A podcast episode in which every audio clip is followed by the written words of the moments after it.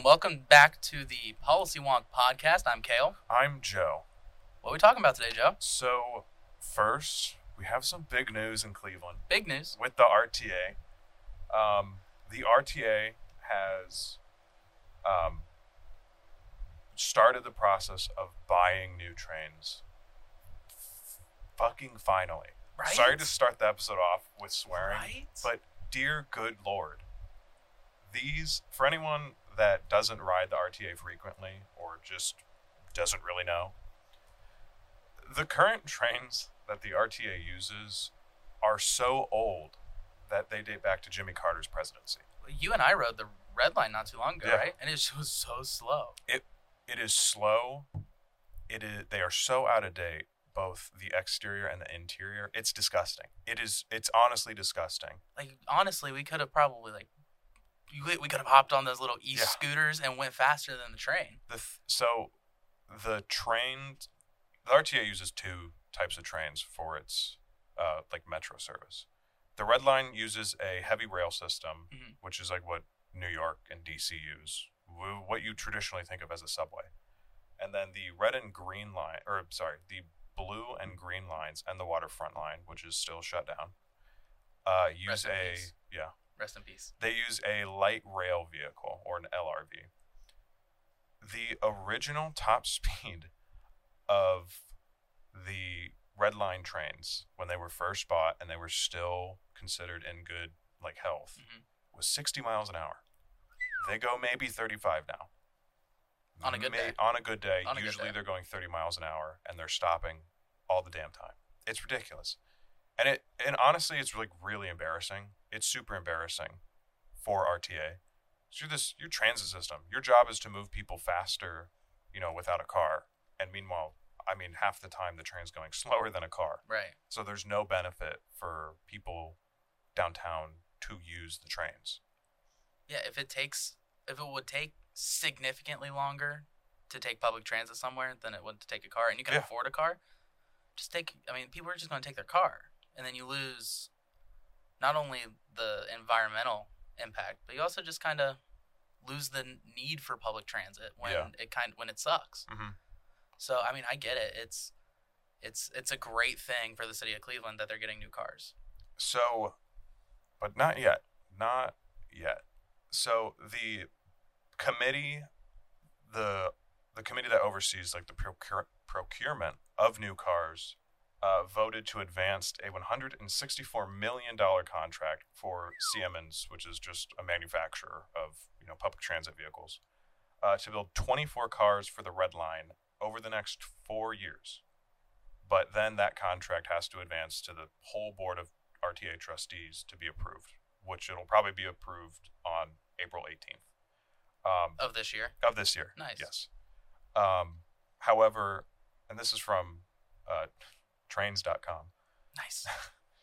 uh, the R T A is still about seven million dollars short of funding, and it's part of an estimated three hundred ninety-three million dollars total to replace the entire R T A railcar fleet. Mm. And most of that is from federal funding and also state funding, some from uh, R T A funding as well.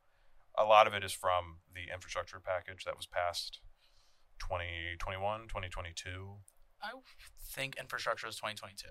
That was, uh, you know, passed by Democrats and friend of the pod, President Joe Biden, who loves trains, as we all know. I love trains, so we're the same person. That means that's what that means. Um, and just a little more info about the cars themselves. You can't see it obviously because this is a podcast, um, but they are very nice, and I would point you in the direction of an opinion piece that I wrote for the Cauldron. A phenomenal opinion piece for the Cauldron, I would say. Thank you, Cael. I would say. Um, it's if you go to C S U Cauldron, um, you can find an opinion piece titled "Regional Woes: R T A's Struggle to Modernize," and in that article, there is details about the uh, vehicles that R T A is purchasing. We'll also make sure that our, our P R person will retweet that article when we post this web this uh, episode. It's just such so people can a good read it. Article. It was really good. It wasn't it like retweeted by like Clevelanders for Better Public Transit or whatever. Yes. Epic. I was I was trying to remember the acronym. I don't know it, what it. I don't know it like word for word. Yeah, but um, it's it's just it's so nice to finally see them buy these cars because they are super out of date. They're so out of date that it. I think maintenance costs for all of the cars, red line cars, green line, blue, waterfront, whenever that opens back up, it's like I think maintenance costs have skyrocketed like by a hundred. Over one hundred percent in the past ten years alone because these cars are so old they don't make parts for them anymore. They're safe, don't get me wrong, but the parts don't exist to fix them, and it's becoming an issue where you know, this should have been settled a long, long time ago.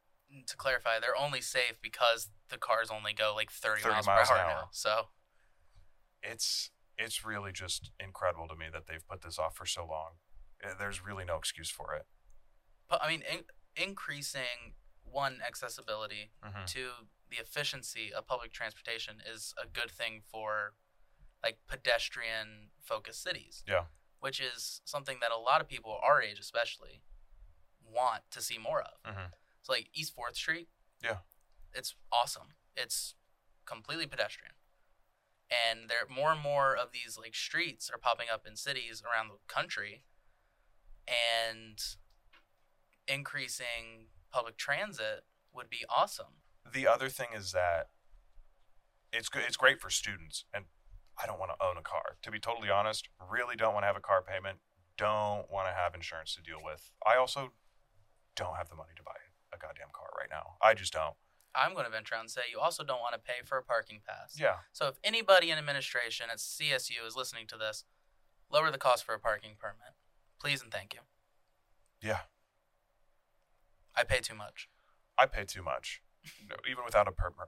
Even without a permit. But the other thing is, is that, and I, I think we've talked about on the show before. Increasing public transit is good for the economy. Like straight up, it is. Even ignoring the argument that it's just fairer for people that don't have the money to buy a car, and how it just connects neighborhoods more. Even if you're for whatever reason against that. It's good for the it's good for the economy. When the Health Line opened, it's brought well over a billion dollars in economic development to the city, but specifically along Euclid Avenue downtown. It's like that's this investment is totally worth the cost, or the cost is worth it because in yeah. the long run, I mean, you know, we have Sherwin-Williams opening up. There's like there's like three new apartment complexes being being built currently. And that's going to attract more, you know, bigger companies downtown. There's a there's a neighborhood that is on the east side called Huff, mm-hmm. and um, Huff is is a lower income neighborhood. It used to not be. It used to be a part of Euclid's like Millionaire Row, mm-hmm. and now it's the, there's these huge houses that are either sitting empty or falling apart. And there's development going to be happening in and around Huff. Like I know, I know this for a fact. There is going to be development in and around Huff, including mixed-income housing, to expand pedestrian access to the Health Line. So yeah. That's awesome. And if you increase access to trains, you have an excuse to expand bus routes. Yep. And you have more people who can take a bus to work, take a train to work. They don't need to pay for a car. They save money. Also, like, throw all that out the window. All of it. Oh, it's good for the economy. It saves me money. Trains are so fucking cool. They are so cool. You ever been on a train? Yeah, you have. We rode the Red Line yeah, together. Yeah, we rode it together. It's just so cool. I can't explain it. If you're a fellow train lover, shout out. But you understand how cool they are. I want to take a moment to appreciate the fact that Joe just said yet another thing that would be awesome for merch. I love trains. I love trains. I love trains. I really, really do. And this is very exciting. This is it's pretty, like, epic. Not to belabor the point, but Cleveland's going to be the crown jewel of the Great Lakes. Well, it is. But it will be a, sh- a shining diamond that's freshly polished. Whatever's shinier than a diamond, that's what Cleveland's going to be when R T A gets these new trains and when, hopefully, in the future, they start expanding service out to more cities in Cuyahoga County. If you so Columbus, biggest city in Ohio. Unfortunate. It's the only city in Ohio that's growing. Mm-hmm. And it's one of the fastest growing cities in the Midwest. Doesn't have nearly as good of a public transit system as Cleveland. Mm-hmm. So say Columbus develops a much better transit system. People start moving there. Cleveland continues to develop a better transportation system. And they they also start to attract people. And people start moving to Cleveland. They start moving to Columbus. You get more people living in cities who tend to vote Democratic. So that way in Columbus, we don't have people like the, the Ohio Republican lawmaker who claimed he's a M I T graduate. He is not. I, it just, it seems like a ongoing trend for Republicans to just lie about their entire history. Friend of the pod, uh, Representative George Santos slash Anthony Devalder slash uh, George Devalder slash whatever a lie or, you know, alias he wants to go under, uh, did the same thing to a much greater extent. Much greater extent. Uh, but it still just seems to be a continuing problem for Republicans. Jared Majewski lied about his service. Mm-hmm. That was huge. I was going to bring that up, actually. And now this is happening ag- again in Ohio, but also again to a Republican legislator. So the representative in question, according to A P, is Representative Dave Dobos, who's from the Columbus area. Um, he did attend M I T in the seventies and eighties, but he never got a degree. That's kind of embarrassing. That's like the trend that I'm seeing. Yeah. Uh, outside of, you know, the who you said friend of the pod, which is wrong. But anyways, outside of George Santos, there's a lot of people who they did these things, but they embellish a little bit. Yeah. He did go to M I T. That's awesome. He didn't graduate, but he's claiming he graduated from M I T. I guess it's better that he didn't lie completely. Like, George Santos totally lied about a ton of really weird stuff.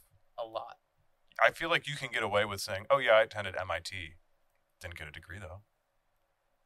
Uh, George Santos, um, actually, you know, I don't even know what he said the truth about, to be honest. I think he said that he's lied to literally everyone, which is the only thing he said that's truthful.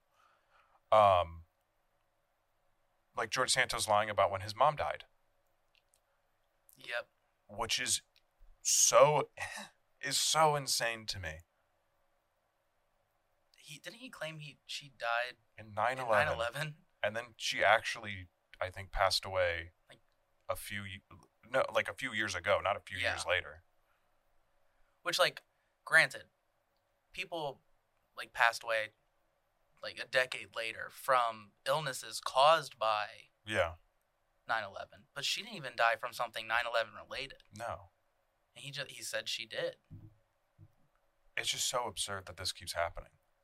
And people don't care. Almost. People don't care. And I know we talked about it last time. Gerrymandering only goes so far. Mm-hmm. When you have, you know, people just lying about their credentials and just lying in general about kind of important stuff that voters should know about you, and then you're up for re-election, you just get re-elected. I I can't explain it besides a lack of just information. You're just not paying attention. Which, like, no hate to those people, because I understand politics is a lot. But. So I'm looking at Representative Dobos's district, and it is southern Columbus, just north of where I live, actually. I'm about a block away from being in his district, and it goes out west to essentially Columbus suburbs that are predominantly red. So he's from Columbus, and you would expect a representative from Columbus to be a Democrat. He's not. He's a Republican because his district is red. Oh, wow. That's terrible. Yeah. Yeah, we might we might post this. Yeah, this is honestly, it's not the best gerrymandered district in the state, but it's certainly something. The Washington Post won't use this district in their f- gerrymandered the font. Yeah. But it's still kind of gross looking. It's, you know, in Lake County, I guess our county's not too terribly gerrymandered. It's still gerrymandered, don't get me wrong. Um, you know, we're represented by Dan Troy. Uh, actual friend actual of the pod. Actual friend of the pod. I love Dan Troy. Shout out. Um, and also Representative Jamie Callender, who represents the more, actually the entire like southern part of the county, more rural areas, Madison, Kirtland, mm. parts of Menor, because it's gerrymandered. Um, and specifically, it if you look at a map, again, we'll post this on our social media later today, um, you know, the district just starts scooping out wards from each of the cities in Lake County. Now, my ward is not Democratic by any means. It's more fifty-fifty than part of the city, still Republican, but you're still taking out those possible opportunities to make a district competitive. And that's the whole point of gerrymandering. So you and I have had this conversation before. We both think, well, at least I think, I'm not going to speak for you, George Santos, when the time comes, his district's flipping blue. It's going to go back to being a blue district because yeah. I think it was a Democrat who held that seat before him. Mm-hmm. And I, looking at his district and being from that part of the state, I can tell you there's a good chance that this dude's district flips blue yeah. eventually. Maybe not now, but there's eventually. I don't want to get too far off topic, but there's a lot of finessing, I guess, that goes into drawing gerrymandered districts. Yeah. There's no, been plenty it. of dumb gerrymanders that, you know, made sense in the moment, but did not hold up over the next two elections. Mm-hmm. You know, they just start trending blue.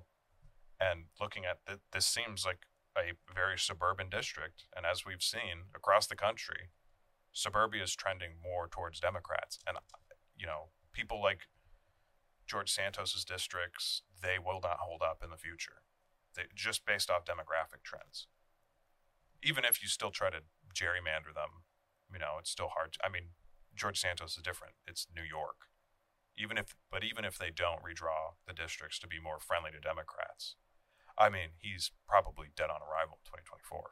Yeah, probably. It's also Long. It's the part of Long Island that is still pretty blue. So I think we looked it up. His district was solid blue for quite a while. It's like it's still like D plus six, I think. So. So let's move. Let's stay in the Midwest, but let's move a couple states over, and let's talk about Chicago for a second, just the, for a second. The People's Republic of Chicago. Because yeah, who that won one. that race, Cael? Brandon, Brandon Johnson. Johnson. So, the race was. This was the runoff election because no candidate won a majority back in the. Uh, first round of voting. Back when Mayor Lightfoot lost, right? Yep. Um, and a Democrat was always going to win. It's this. It's this. Ugh. It's this. It's Chicago. You know, it, it it's a solidly blue city and a solidly blue state. But it came it, it came down to Brandon Johnson, who was endorsed by the teachers union in Chicago, and I believe was also a former teacher himself. I'm not quite sure though. I think I, I think I saw that on Twitter. And between a more conservative Democrat named Paul Vallas, who was supported by the Chicago Police Union, and he was also involved with the Chicago like Metropolitan School District, uh, but not in a teaching capacity. I think he was more of an administrator. But it was really, it was, I wouldn't say it was a showing like a battle between more conservative and moderate Democrats and progressive and left-wing Democrats because, you know, the race was pretty close, and I still think it is close as they're still finalizing the results and as more, more like mail-in votes come in. I'm looking it's... at his website. Brandon Johnson has been endorsed by several unions, like fourteen unions. He was the labor progressive. I don't know if D S A in Chicago supported him, but I imagine they did against Paul Vallas. But he was the very clear, you know, progressive torch has, carrier for this race. He has endorsements from several wards, twenty-fifth, thirtieth, thirty-third, thirty-ninth, thirty-five, twelve, forty, forty-six, forty-seven, forty-eight, eleven, and twelve. That's a good amount of wards, but he's also been endorsed by the Working Families Party, which is a left-leaning kind of D S A-type party. Mm-hmm. He's been endorsed by Sunrise Movement, the Asian American Midwest Progressives, um, Indivisible Chicago, like a lot of progressive organizations that I recognize as somebody from Central Ohio. So, I mean, I followed his campaign before... He uh, before the before Mayor Lightfoot lost. Yeah. And, I mean, he was, he, honestly, he was my favorite. Yeah. The, uh, some of the issues that were, you know, became the focal point of this race were mostly policing. Um, that's part of the reason why Lori Lightfoot did not win the first round, because she, crime in Chicago is, statistically, it is actually higher than it was before. Paul Vallas was the, you know, tough on crime candidate, and Brandon Johnson was the, and he had to backpedal on these comments, but he had in the past, like, supported defund the police. Um, so it was also, again, I think battle's the wrong word, but it was, you know, a race between, like, traditional messaging on, like, crime and violence, or what can we do differently? Because, honestly, the old way of dealing with crime, it clearly doesn't work. I mean. So, I don't know if you've seen it, but there's a documentary on Netflix, and it's specifically about A O C's first campaign. And I forget what it's called. I think it's called, like, Shaking Down, Shaking Up the House or something like that. I think it's called Tear Down the House. Tear Down the House, yeah. You're right. Um, but it was, because her first election was young, new, progressive face, mm-hmm. taking on establishment Democrats. And that's a lot like what this is. It was new new guy, still Democrat. Yeah. Taking on traditional establishment Democrats in major cities. And the new guy won. Yeah. And it's just, it's kind of refreshing from, like, a Gen Z perspective to see younger people, younger progressives winning elections in major cities and just across the country in general. Yeah. Like Maxwell Frost in Florida. He won his House election. And he's the youngest person to ever be in Congress. It's yeah. refreshing. So, I mean, like I keep saying, it's almost our time. And I keep telling people, we're almost out of the weeds. Almost. We're almost in charge. It's, it is really nice to finally see younger people, but also more progressive people in general get elected. Um, yeah, I wouldn't be upset if somebody who's, like, as old as Sherrod Brown won elections across the state of Ohio or the Midwest in general, but um, be- because of Sherrod Brown's, like, progressivism. But it's it's nice to see younger progressives. Yeah, especially, I think, leaders, at least in the Democratic Party, it's kind of been a struggle, but leaders in both parties have kind of seen the writing on the walls. Like, it is, we got to do something to try to court. One, train, you know, voters to become leaders in both of the parties respectively, but also, you know, trying to court young voters in general. I, one party's been way more successful at that, um, but it's something that they're going to have to grapple with and strategize, because I think in twenty twenty-four, millennials and Gen Z are going to make up the majority of the electorate. That's what I was going to say. And even, it's not going to be too much longer until Generation Alpha yeah. is, because they're old enough now to be paying attention. Mm-hmm. Like, we're not, we've already made the decision with our producer and the rest of our staff that we're not going to talk about the events in Nashville, Tennessee mm-hmm. until it's passed. But have you seen the protests in Tennessee? Yeah. Generation Alpha is there. They're young enough that it's upsetting. Yeah. But they're old enough to know what's going on. And they're almost going to be old enough eventually that they're going to contribute to the powerful voting bloc that's going to be millennials, Gen Z, and Generation Alpha. Yeah. It's nuts. When I see, you know, when that happened, I, it, it really brought it really brought back memories of when, you know, the Marjorie Stoneman Douglas shooting occurred.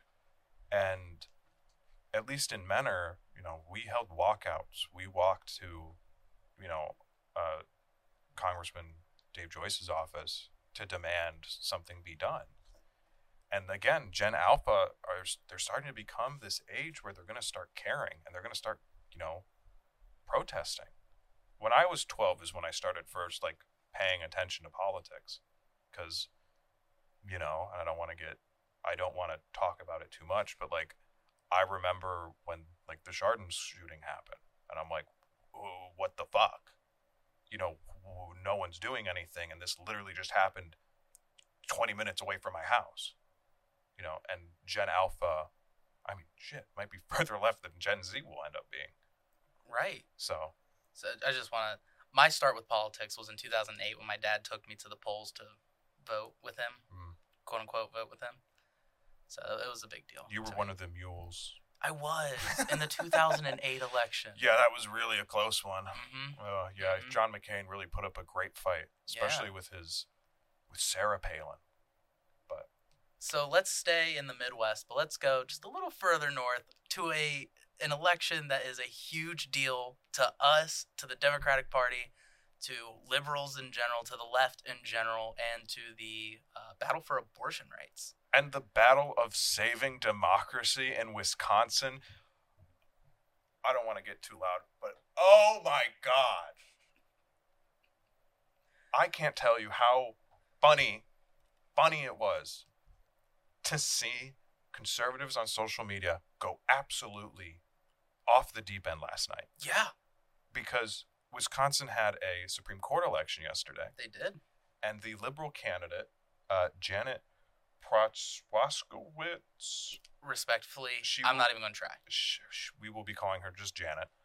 Won against a very conservative candidate named Daniel Kelly, and not even by a close margin. No, they called it really early. And she's still, you know, I'm looking at the results still with ninety-five percent of the votes in. She still has like a ten point, eleven point lead. It's bad. And it's. It's really incredible because Wisconsin is a very competitive state, at least statewide. You know, both Joe Biden and Donald Trump won the state by less than a percentage point. You know, these weren't blowout elections. And seeing a unabashedly liberal candidate win is telling because Janet did not She did not pull punches with, with what she believed in. She said straight up, I believe it's a woman's right to choose an abortion. She said, we have unfair gerrymandered maps for the General Assembly and Congress. You know, she said, yeah, I would, I would seek to strike those down. And she won. And clearly, she has a mandate. This doesn't give Wisconsin a blue trifecta, though, doesn't it? No. The General Assembly still is under a Republican gerrymandered map. Yeah, a gerrymandered map, which I'm going to get into in a second. Um, but, you know, Tony Evers is a governor who's a Democrat. The Supreme Court is under de- Democratic control, even though it's nonpartisan. But all these judges have affiliations. Um, but to your point about gerrymandering, Wisconsin currently has um, gerrymandered maps for Congress and their state legislature, you know, where Republicans have like nearly a supermajority in both the state Senate and General Assembly. But that doesn't, that obviously doesn't match the partisan makeup of the state if it's voting for Donald Trump by less than a percentage point and then Joe Biden by less than a percentage point, but then reelecting their Democratic governor by a few percentage points. So something's off. And for the past ten years that Wisconsin has been just under control by very conservative Republicans because of, you know, this meddling of the of their maps. You know, there was really no path forward to try to strike them down and redraw fairer maps. But now, with a four three liberal majority on their Supreme Court, it's possible. It's possible that in twenty twenty-four, the state of Wisconsin could have a Democratic trifecta because it will be operating under a fair map. Here's the hoping. Yeah, here's the hoping for Ohio. Yeah, actually, here because we're about to go into the redistricting prox- process again, aren't we? Yeah, again, but for twenty twenty-four, right? Yep. Getting flashbacks. And you know, Wisconsin and Ohio are very similar states. I mean, sure, you know, they're different. You know, populations and whatnot. But Ohio's better. Ohio's well, Ohio is better. So it's, that's just. I said it first. So inevitable. If Joe and I are ever running against each other, vote for me first because I said Ohio's better first. So Joe can be your second choice because you know by then we'll have ranked choice voting in Ohio. Clearly, but you know I was looking at the results last night and I'm like, why the hell can't we do that here? Why can't we do that here? Trump, gerrymandering. But the even... fact that our the the people who hold office in our state that are Republicans are either really normal or really not normal. There is no in between. And O D P sucks. Yeah. So, I mean, Cael said that, not me. We already got into that last last week, so I'm not going to go off again. But this, you know, people wrote off the entire Rust Belt, which I hate that term, but I'm actually no, I'm it's going to be the Great Lakes region yeah. now. I'm not talking I, about the Midwest. I'm talking about the Great Lakes region specifically. You know what? It's going everybody in this room right now. It's the Great Lakes. We don't say the Midwest anymore. That's a bad word. Because some people consider Iowa the Midwest. So I don't want to confuse anyone. Do that. But some people considered South Dakota the Midwest. The the Great Lakes, the region, like the region as a whole, you know, people wrote it off after Ohio went for Trump, Michigan, Wisconsin, um, Indiana, almost Minnesota, but Minnesota's not flipping anytime soon. Sorry, Republicans. But I think what's happening, like what happened in Michigan, what what just happened in Wisconsin. Now, Michigan has a Democratic trifecta now. They do. Wisconsin is finally going to get a like a functional democracy, quote unquote. A fair shot at yeah. having a Democratic trifecta, if that's the will of the people. Yeah. So. And I think this shows that, you know, the Great Lakes can't be written off. Ohio, you can't write off Ohio. You know, people still want popular, more liberal policies, which is a really broad term, but, you know, this is possible in Ohio. It's possible throughout the Great Lakes. See it happening in Minnesota, Michigan, Wisconsin. I mean, it just takes a hell of a lot of work. Hillary's blue wall is building back up. From the ashes. From the ashes. It's only about a little less than ten years too late, but it's happening. And it hopefully it's there twenty twenty-four. It, oh, it better be. Hopefully, oh, boy. Blue Ohio twenty twenty-four. You think it's possible? Mm. It's a Sherrod Brown re-election year. Maybe sh- I don't know. I actually don't even know. I can't give you an opinion on that yet. No opinion on Sherrod's race? No opinion on Ohio's presidential race in twenty twenty-four. Because I I've told you before. I, Joe Biden wins with the exact same map, and maybe he wins North Carolina. But yeah. nothing else changes yeah. besides that. Blue, Blue Texas. Blue Texas isn't happening in twenty twenty-four. twenty twenty-eight? Maybe. Probably by twenty thirty-two, though. We're writing that down. Blue Texas is inevitable, as we all know, though. Blue Ohio is inevitable. Blue Ohio, it'll, it'll come back. It'll come back. If we just make sure that people come out and vote from the three C's and Toledo, because I think Toledo's the biggest of the second-tier cities, maybe. Oh, second-tier? Yeah. Wow. Really putting Youngstown and Toledo and, like, Akron on blast right now. They're second-tier cities. They're not Cleveland, Columbus, Cincinnati. This is true. What about Dayton? Second-tier. Okay. Mentor's third-tier. Mentor? Mm-hmm. Mentor. We're the capital of Lake County, basically. Yeah, technically, third, Painesville is. Third tier. Mm. Is it a major urban center? Like Akron? In my mind, it is. Mm. In my mind, Mentor is the heart of the world, Cael. So you heard it here, folks. This is Joe kicking off his campaign for Lake County Commissioner. Nope, don't say that.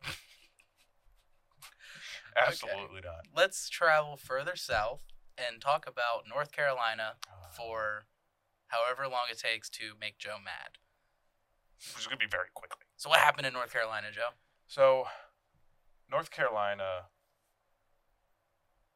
a state rep, her name's Tricia Cotham, has switched parties from the Democratic Party to the Republican Party, which is which gives Republicans in the state house there a supermajority so they can override the Democratic governor's veto.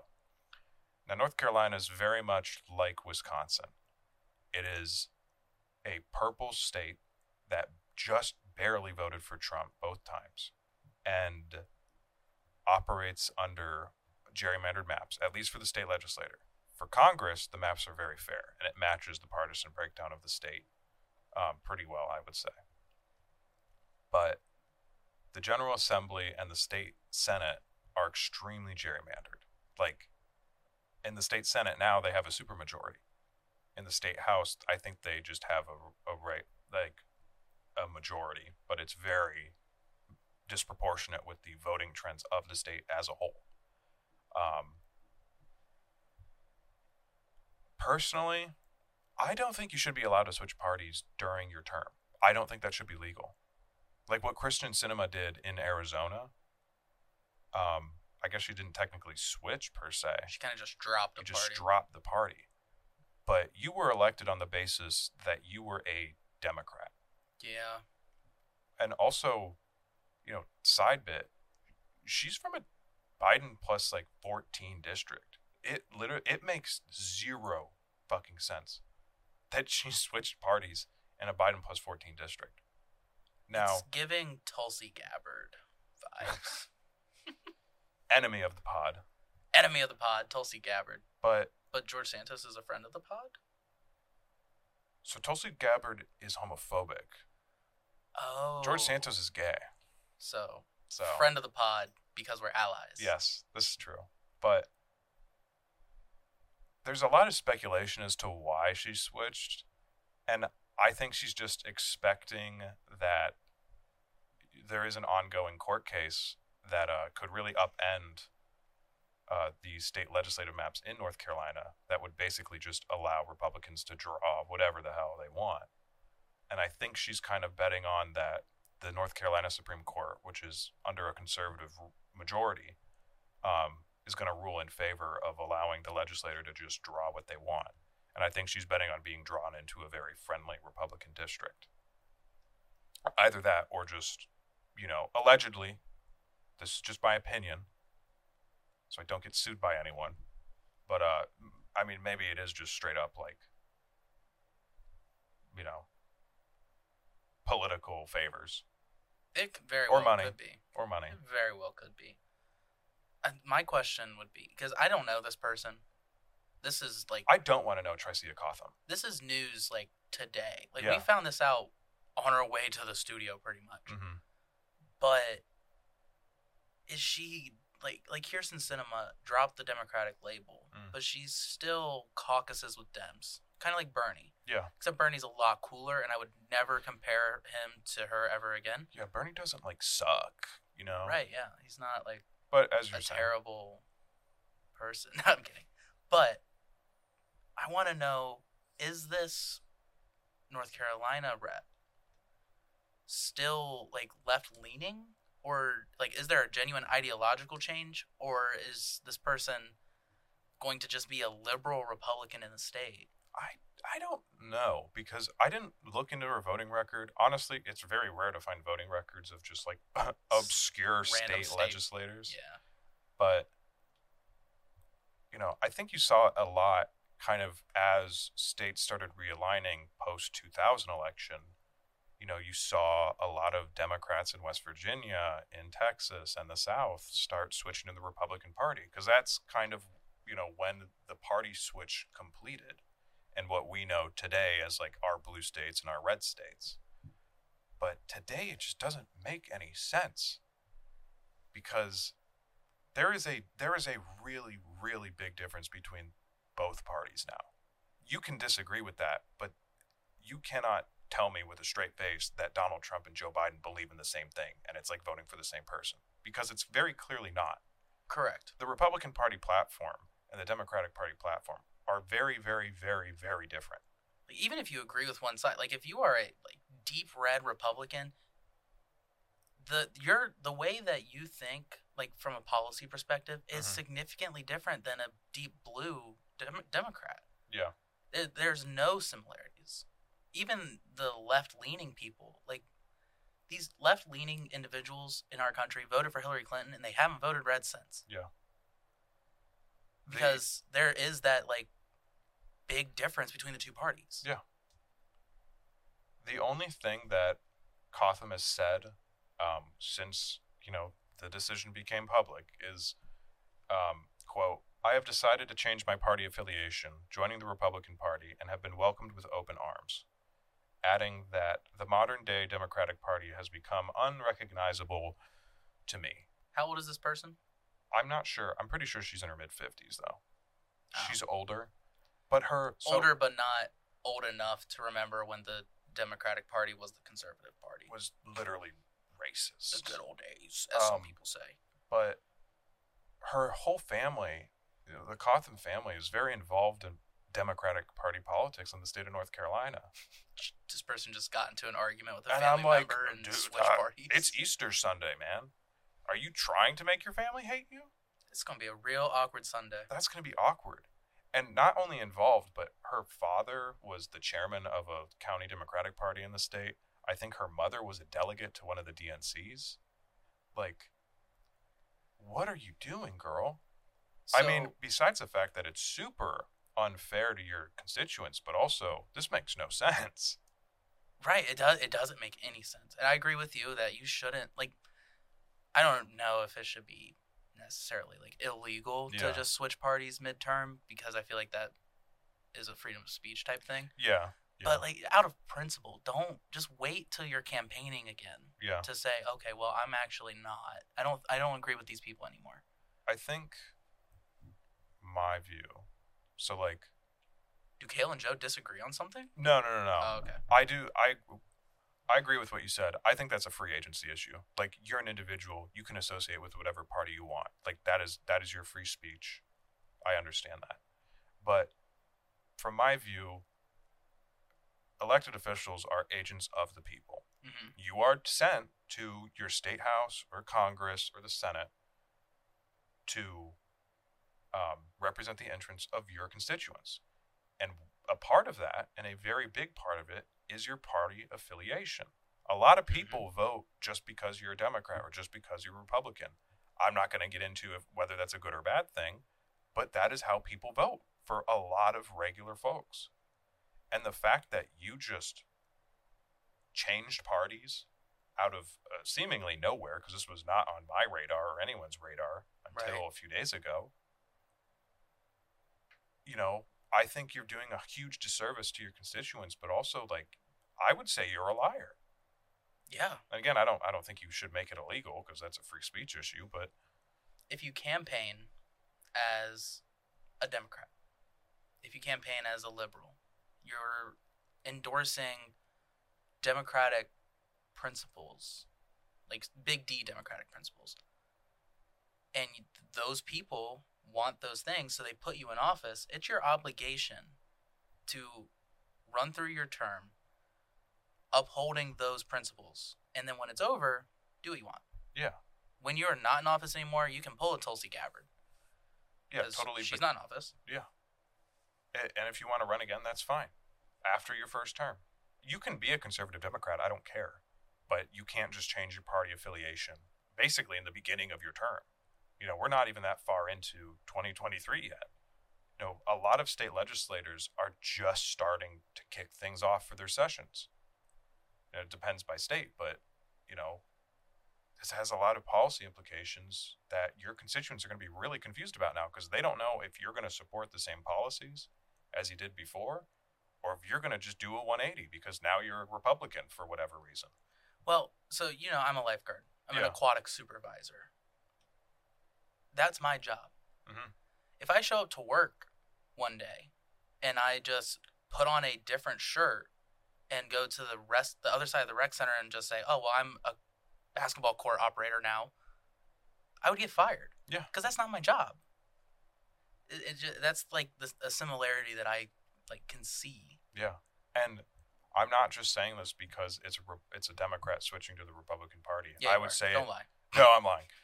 I would say it if a Republican switched to the Democratic Party. Yeah, hey, it's kind you, of deceitful. Yeah, it's deceitful. You were elected as a Republican. Finish out your term as one. You want to run as a Democrat after? That's cool. Awesome. But you're finishing your term because that's what you told your constituents as a Republican. Exactly. It's just so dishonest. I hate it so much. You ready? You ready? It's nuts. It's nuts. It's nuts. So, Joe, we got about five-ish minutes left. So do you have anything you want to wind down with? There's a primary election in May, uh, mm-hmm. depending on where you live. Um, so everyone needs to go to their Board of Elections website for your county. Uh, you can do a voter lookup. You can search your name. And you can find if you have an election in your precinct. Um, I can tell you, if you're listening from Lake County, uh, Mentor does not in most areas, but there is a school levy on the ballot if you're in the Willoughby East Lake School District. And then there's also, you know, other improvement levies in other cities. Just please go to your County Board of Elections website, double check if you have an election, and vote if you do. So and it's now the fifth of April, so I just dated the podcast, but uh, early voting started yesterday, April yep. fourth, and it goes through the start of the primary, like the day of the primary, pretty much, right? I want to say yes, but they did just change everything mm. with the new law, so I'm not sure. Regardless, early yeah. voting is going on now. Um, so you would go to your county's Board of Election website, look up what time you can go, because now in the state of Ohio, the only place you can go to early vote is the Board of Elections. So figure out their hours. If you want to vote early or if you have to vote early, go vote. Um, unfortunately, the deadline to register to vote for the upcoming primaries passed. Mm-hmm. Um, but if you are turning eighteen before the general, make sure you register to vote. You can register now. If you turn if you turn eighteen, I think it's on or before the general election. Mm-hmm. You can sign. You can register to vote, and you will be able to vote in that general. So just make sure you're engaged. Please go vote in the primary, even if it's like a school levy, because those things are important. Yeah. And it's important to make your voice heard. Because if twenty-five percent of people are deciding something, then there's that's not how democracy is supposed to work. Mm-hmm. That's. That's all, all I have. got. That's all we have for today. So uh, keep your eyes peeled for episode three of Shaw Talk coming out next week with a special guest. Based. Um, and also keep your eyes out for a second Policy Wonk special. I wonder what it could be about. I don't know. Something big must have Something happened in the news. Historical about a man from Florida. Florida man. Oof. Who? Florida man felonies. Both start with F. Yeah. Oh, that's true. It's a good connection. But thank you for joining us today. So we'll we'll be reporting live from Mar-a-Lago, wink, wink. Um, but that's all I got. We'll see everybody next time. All right. We'll see you.